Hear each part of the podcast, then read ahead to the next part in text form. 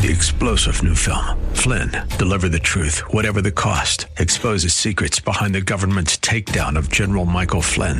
Flynn knew what the intel world had been up to. He ordered the first audit of the use of contractors. This set off alarm bells. He told the truth. He was the most dangerous person for Donald Trump to hire. They had to get rid of Flynn. Flynn, deliver the truth, whatever the cost. Available now. Watch it today. Go to salemnow.com. Salemnow.com. Being fearless as Christians. Next on Abounding Grace with Pastor Gary Wagner.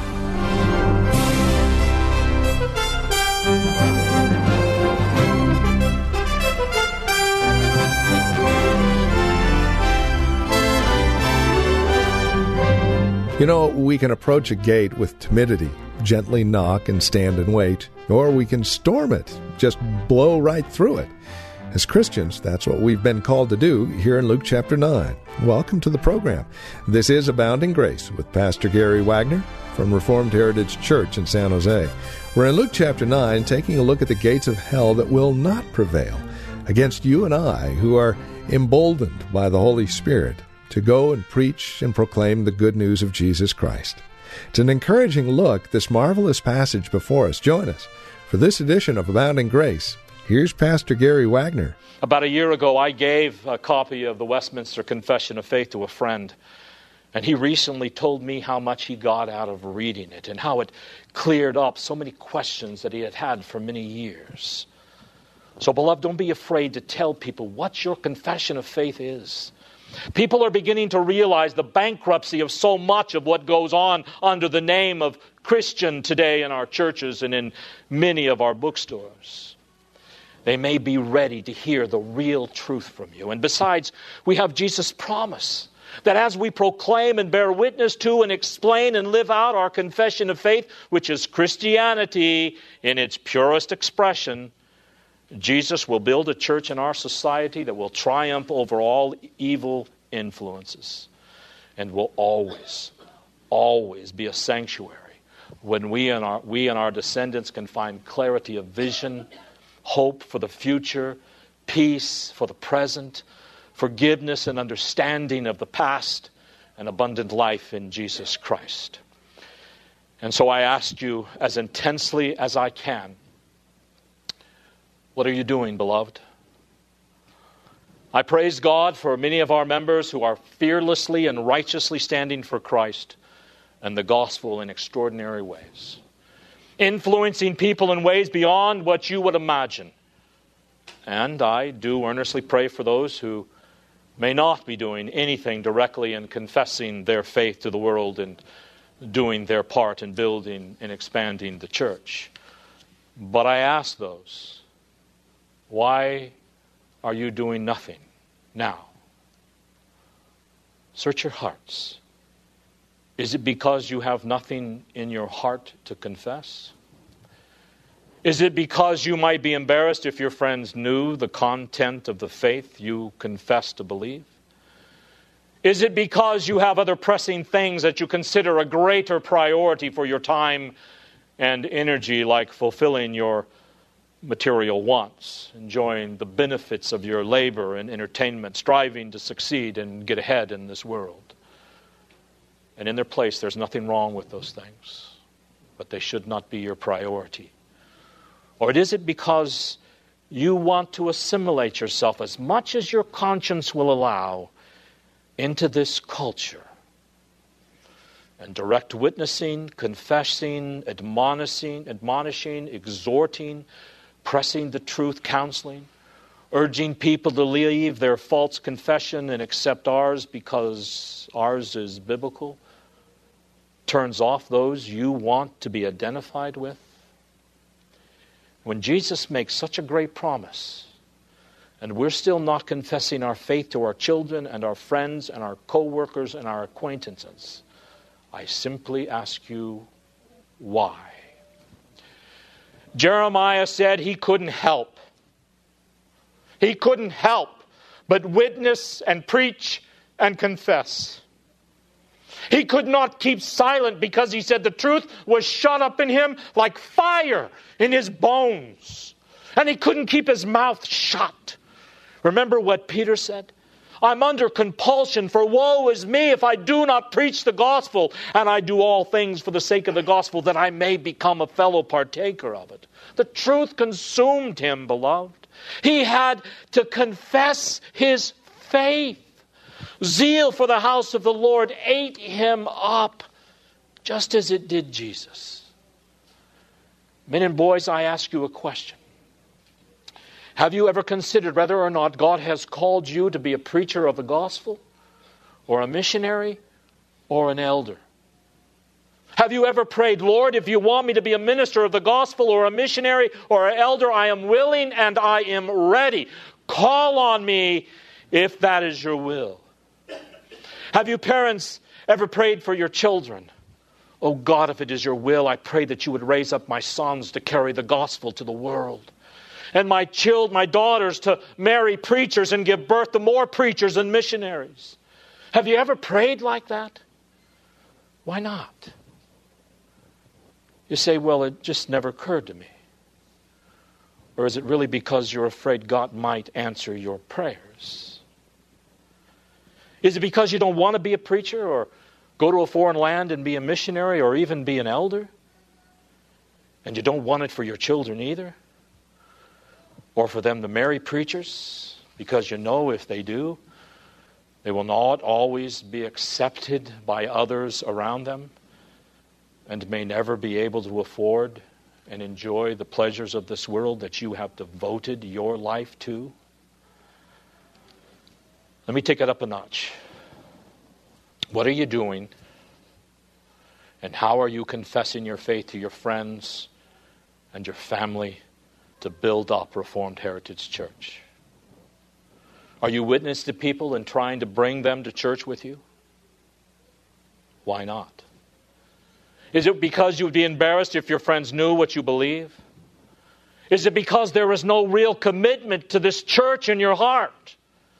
Is it because you have let your love for Christ grow cold? Is it because you think there are too many hypocrites in the church? or perhaps people you think are a bit strange simply because they're not like you and maybe unlike you. They're doing, or like you, they're doing nothing to build Christ's church.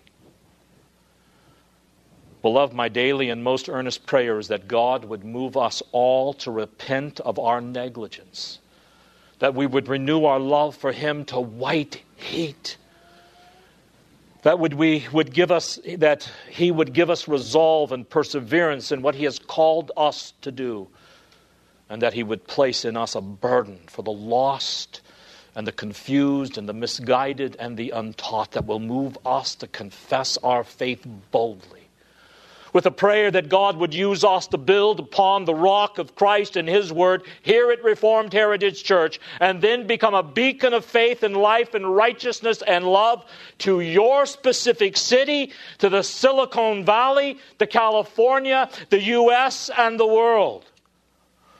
Now, notice the rest of Jesus' statement.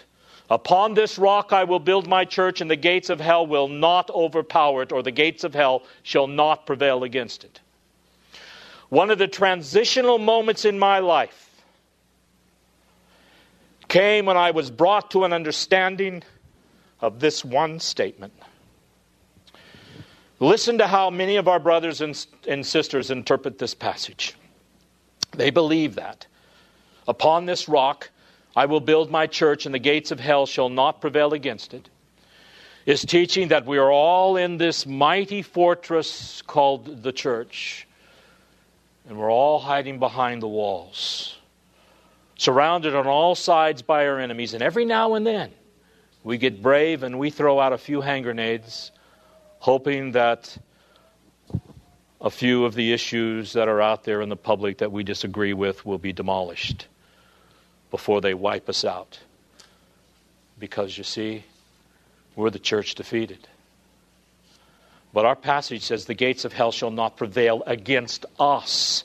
It's not that the gates are attacking the church, it's that the gates of hell are under attack and will not stand against the church. You see, Jesus is painting us a picture here. And the picture is not of the church on defense under attack from the gates of hell, trying desperately to survive. It's a picture of the church on the offense, attacking the gates of hell that are desperately trying to survive the onslaught of us, and to no avail. The church will not be overpowered by the gates of hell, beloved. The gates of hell will be overpowered by the church. Now, notice the picture.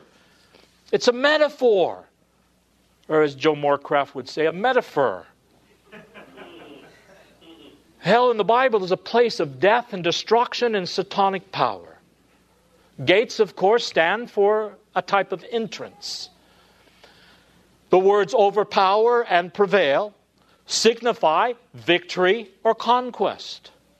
The picture that Jesus is drawing is of a mighty army, his church, under his leadership, waging an offensive war against and attacking the fortress of death and destruction, which is under the leadership of Satan.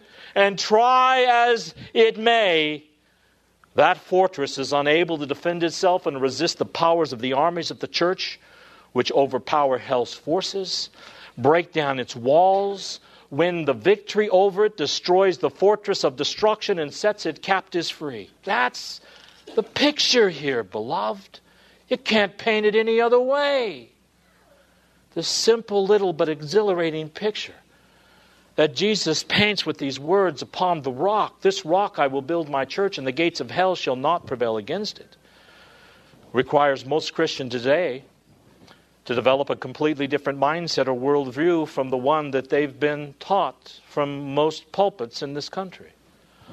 The present mindset of most Christians is basically that of a circle of covered wagons being attacked by Indians. Our enemies are attacking us from all sides while we fight them to death, trying to hold them off as we fight a totally defensive war that we can't even possibly win. Why battle? This attitude of the defensiveness and pessimism that controls so many Christians today stifles initiative. It stifles creativity, perseverance, and hope. It produces in Christians a sense of helplessness against what they are led to believe are such powerful and massive enemies entrenched in all facets of our culture, so that Christians feign to say, What's the use?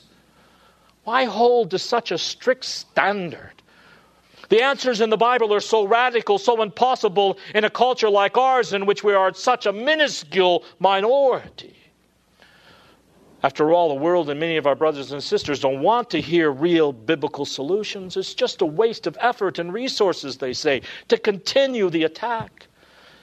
So let's just take another strategy one of compromise that makes our confession of faith easier to swallow with less confrontation and less demands. Let's become a part of mainstream America and not be so extreme or unreasonable in our efforts and in our positions. After all, aren't we all tired of being on the battlefield? And especially when we have no hope of victory? So let's work on being less critical less direct and more like all the other evangelical churches that are drawing large crowd where everyone seems to be happy and respected. Not viewed as arrogant and extreme or as bigots. Let's get our church to look like every other conservative evangelical church and then maybe someday off in the future we can be a little more direct than we can now. After all there's no hope of winning so let's just make it easier to fellowship with others and live a little more peaceable in this society. And maybe then our churches will attract more people, as if growth is our goal. Now, how should we respond to this popular mindset that I'm sure most of you have heard in one form or another? Well, first of all, this reminds me of the frog in the pot of water who does nothing to try and resolve his situation as the heat continues to be turned up. He puts off jumping out of the pot until it's too late, and as you know, he's boiled to death. The situation was uncomfortable for him. but it didn't seem all that bad. He probably wasn't even aware of his precarious situation. Why? Because as the situation gradually worsened, he simply compromised until it was too late. Second, the mainstream in the 21st century of America is almost entirely rebellious against God. And what Jesus said 2,000 years ago keeps coming to my mind. Enter by the narrow gate, for the gate is wide and the way is broad that leads to destruction. And many are those who enter by it, for the gate is small and the way is narrow that leads to life, and few are those who find it. And beloved, mainstream America is on the broad way that leads to destruction as well as much of what calls itself Christianity today. This mindset also contradicts the picture that Jesus painted us in Matthew 16 about the triumph of the church over the forces of evil. Victory does, in fact, belong to the inflexible, faithful people of God. The power we have to overcome evil in our culture, beloved, is far greater than the power that this culture has to overcome us. In fact, 1 John 4 4 says, You are of God, little children, and have overcome them, because greater is he who is in you than he who is in the world. Acts 1 8 says, And you shall receive power when the Holy Spirit comes upon you and you shall be my witnesses in Jerusalem and in all of Judea and all Samaria and even to the remotest parts of the earth. So if we are getting pushed back, if it appears as if we're being defeated, it's not because we don't have adequate power, my friends. It is because we're not using the awesome power of the Spirit of God and the truth of God that Christ has already placed in our hands. What if the apostles and the early Christians had the same pessimistic and defeatist, defeatist mindset in the first century? What if the first, first Christians had said this? There is only a few thousand of us Christians, and the Roman Empire controls the world. It has no intention of changing itself to conform to the Bible. In fact, it's killing off us by the hundreds for being religious extremists and fanatics. So let's come part of the mainstream of Roman culture. And then, maybe in the future, when it's a little safer, we can do something or the other. Beloved, if they had had such a mindset then, Christianity would have died out in the early days of the church, and it would have deserved to die. But praise the Lord. The early church did not have such a defeatist mindset. Christians back then were willing to be fed to the lions rather than compromise or even relax the claims they made on that culture or change the goal their champion, the Lord Jesus Christ, had made for them, which was the conquest of the Roman Empire with the gospel. They were martyred simply because they refused to be a part of the mainstream that lived for their government provided bread and circuses. And what happened? In spite of the size and the power and the resistance to Christ by the Roman Empire, this insignificant minority of Christians persevered in the radical work of changing the world with the simple gospel until on October 28, 300 AD, the emperor of the Roman Empire, Constantine, was converted to Christ.